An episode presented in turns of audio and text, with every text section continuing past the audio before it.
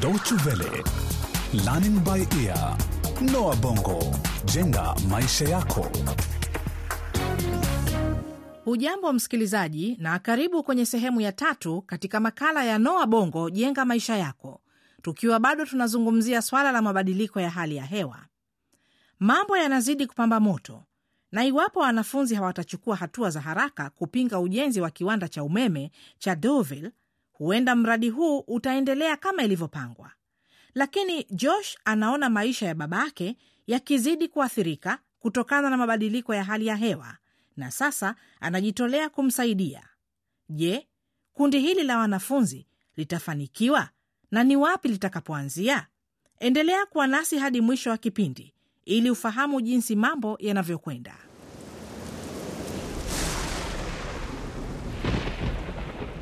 Baba, shikamoo baba. Aa, nimekuja kukusaidia kuvuta dau hadi ufuoni. Nirushie hiyo kamba tafadhali. Marahaba mwanangu, asante sana Joshua. Hebu basi fanya upesi, si unaona mawimbi yanavyozidi kuongezeka?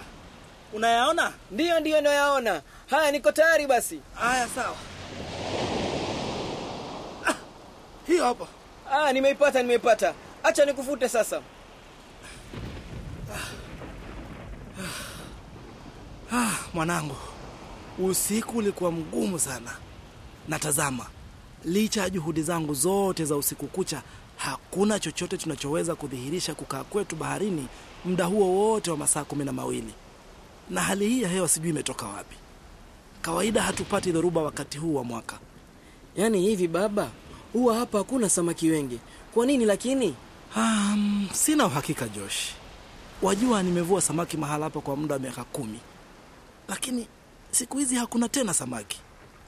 Yaonekana wanahamia mbali kwenye kina cha bahari, na mimi siwezi kwenda kuvua huko peke yangu. Samaki wanahamia kwenye kina cha bahari? Kwa nini iwe hivyo? Natamani sana ningejua. Wale jamaa kwenye soko la samaki wanazungumzia ongezeko la ujoto duniani na kupanda kwa kiwango cha joto baharini. Natamani ningefahamu mengi kuhusu swala hili, lakini unavyojua mwanangu, mimi sikusoma. Ninachokifahamu ni kwamba kuna kitu kinachokwenda kombo baharini na kwa hawa samaki pia. Lakini baba, mbona samaki bado wanapatikana kwa wingi huko sokoni? Nadhani hawa wanatoka kwa wavuvi wanaotumia vikokozi. Wavuvi hawa huwa na vifaa madhubuti vinavyoweza kuvua samaki maili nyingi kutoka ufuoni. Lakini Josh, lazima niseme kuwa nina wasiwasi kidogo. Mhm. Lakini ni sawa tu. Hebu tufanye haraka kuondoa hizi nyavu na samaki wetu kabla dhoruba kutufikia, na kisha unajua, lazima uende shuleni.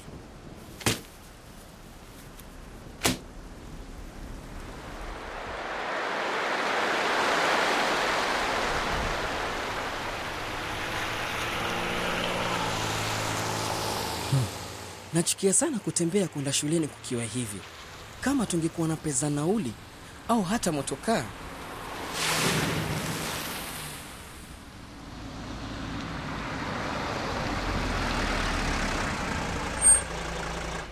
Ah, Mungu wangu, kama tu nilivyokuwa nikiomba. Angalia, nimeloa chepechepe. Mambo Josh, ni mimi Lona. Ingia ndani, nitakupa lift hadi shuleni. Lona, asante sana, asante sana, asante Bikimao. Kwa kweli leo nimeloa chepe chepe. Joshua, leo umerauka kwenda shule eh? Ah, kwa kweli nilikuwa nikimsaidia babangu kuvuta dau lake hadi ufuoni na kupakua wale samaki, lakini sio eti walikuwa samaki wengi vile. Kwa nini rafiki yangu? Wajua, katika miaka michache iliyopita amekuwa akivua samaki wachache sana na wanazidi kupungua. Hiyo inaonekana kuwa athari nyingine ya mabadiliko ya hali ya hewa Joshua. Kiwango cha joto baharini kinazidi kuongezeka na hali inazidi kuwa ngumu sana kwa wavuvi kama babako. Lakini kuongezeka kwa kiwango cha joto baharini kunasababisha vipi kuwa na samaki wachache baharini? Mikondo ya maji baridi huleta chakula kingi cha samaki na hivyo kuwawezesha kuzaana kwa wingi. Kwa hivyo kiwango cha joto kinapopanda baharini, samaki huhamia sehemu za kina baharini kutafuta sehemu zenye ubaridi mbali kabisa na ufuoni. Ala, Mm. kumbe na babangu wajua hawezi kufika mbali hivyo. Nao wataalam na wanasayansi wanasema hii inasababishwa na El Nino. Ndiyo, nimesikia kuhusu El Nino, kwani watu wengi hawajui kwamba El Nino inachangia kwa kiwango fulani mabadiliko ya hali ya hewa tunayoshuhudia kwa sasa hivi na ambayo yanaharibu matumbawe yetu fuoni. Kwa ufupi, El Nino ni mabadiliko ya mikondo ya maji kutoka hali ya ubaridi hadi joto katika bahari ya Amerika Kusini. Hali hii hutokea kwa kipindi kifupi kila mwaka, lakini mara nyingine mikondo ya joto hudumu kwa kipindi kirefu na husababisha mabadiliko ya hali ya hewa kote kote ulimwenguni. Mama, na mabadiliko haya si ndio yanafahamika kama El Nino, sivyo? Swa, si unaona athari zake hapa Deauville ambapo kiwango cha joto baharini kimeua matumbawe yote, sababu nyingine ya kupotea kwa samaki, na kwamba maeneo ya kuzaana yameharibiwa. Na pia ni lazima tujipongeze kwa juhudi zetu katika kuchangia uchafuzi wa mazingira. Ni jambo la kuudhi sana, hasa nikifikiria mradi wa ujenzi wa kiwanda kipya cha umeme. Ni kweli Lona mwanangu, lakini unajua yapo masuala mengine yanayochangia mabadiliko ya hali ya hewa pia. Kwa mfano, magari tunayoyatumia kwa hivi sasa. Na ni vipi kuhusu ndege zinazosafirisha watalii kuja hapa kwetu kupumzika ufuoni? Hutumia mafuta mengi sana na pengine kutoa viwango vikubwa vya gesi zinazoharibu mazingira. Ndege huenda zikawa watoaji wakubwa wa gesi inayochafua mazingira pamoja na kutoa dioksidi ya carbon wakati zinapochoma mafuta. Pia hutoa aina mbili ya gesi ya oksidi ya nitrogen na mvuke, na kwa kuwa hupaa juu kabisa karibu au katika eneo la anga juu ya hewa ya kawaida, wanasayansi wanasema husababisha uharibifu pia zaidi. Ni makosa. Hebu mtazame babangu, hajatia guu lake kwenye ndege, hana gari na ni nadra pia kutumia basi, lakini yeye ndiye atesekaye kutokana na ongezeko hili la joto, na ni tabia ya watu wengi kutowajibika. Ni kweli Joshua, hiyo ndio sababu sisi hapa barani Afrika ndio tunaoathirika zaidi na mabadiliko ya hali ya hewa, lakini hata hivyo tuna nafasi nzuri ya kunufaika zaidi iwapo tutaimarisha juhudi za kuhifadhi mazingira yetu.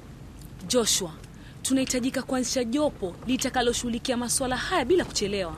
Jopo la kushughulikia athari zinazotokana na mabadiliko ya hali ya hewa. Nalipenda sana wazo lako. Nitakupatia nambari za simu za watu unaoweza kwenda kuzungumza nao, na ni vyema uanze na wanasayansi wa masuala ya mazingira. Basi tukutane wakati wa chakula cha mchana ili kujadili kwa kirefu zaidi sana kuhusu swala hili. Ah, hebu mtazame Karol yule tayari yuko uwanjani.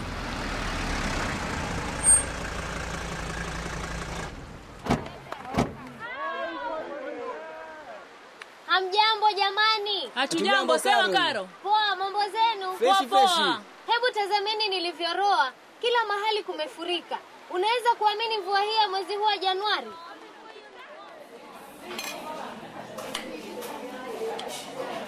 He, Carol, Alex, muko tayari kwa jopo hili? Je, mnataka kuendelea na juhudi zenu za kupinga ujenzi wa kiwanda hiki cha umeme? Bila shaka mimi niko mstari wa mbele.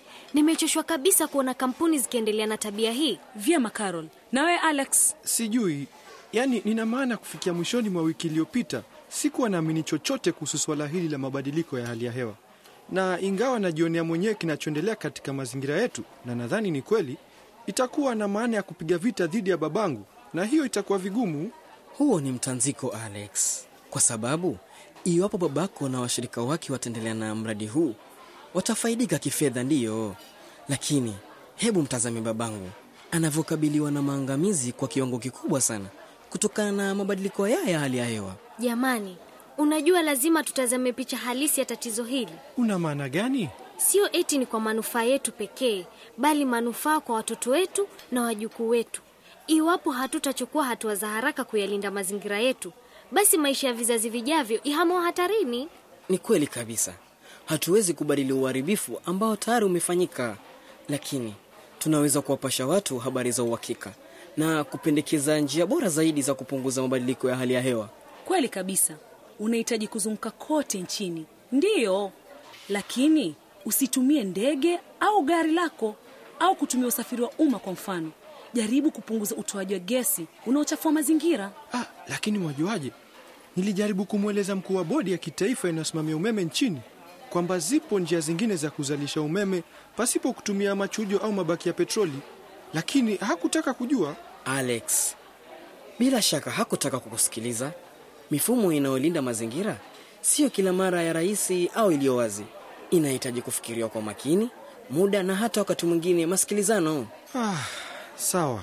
Pia mimi basi mnaweza kunihesabu, ingawa najua watu wengi watanichukia. Kusema kweli, sidhani kama tutakuwa mashuhuri miongoni mwa watu wengi, lakini hilo halipasi kutuzuia.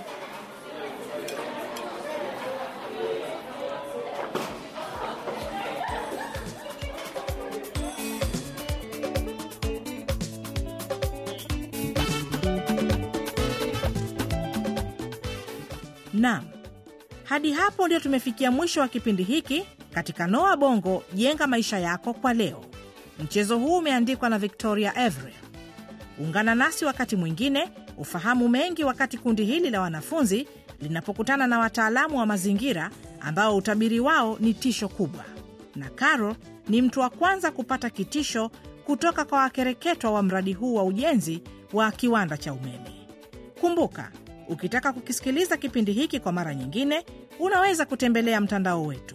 Anwani yetu ni www dw world de mkwaju lbe. Hadi wakati huo basi, kwa heri kwa sasa.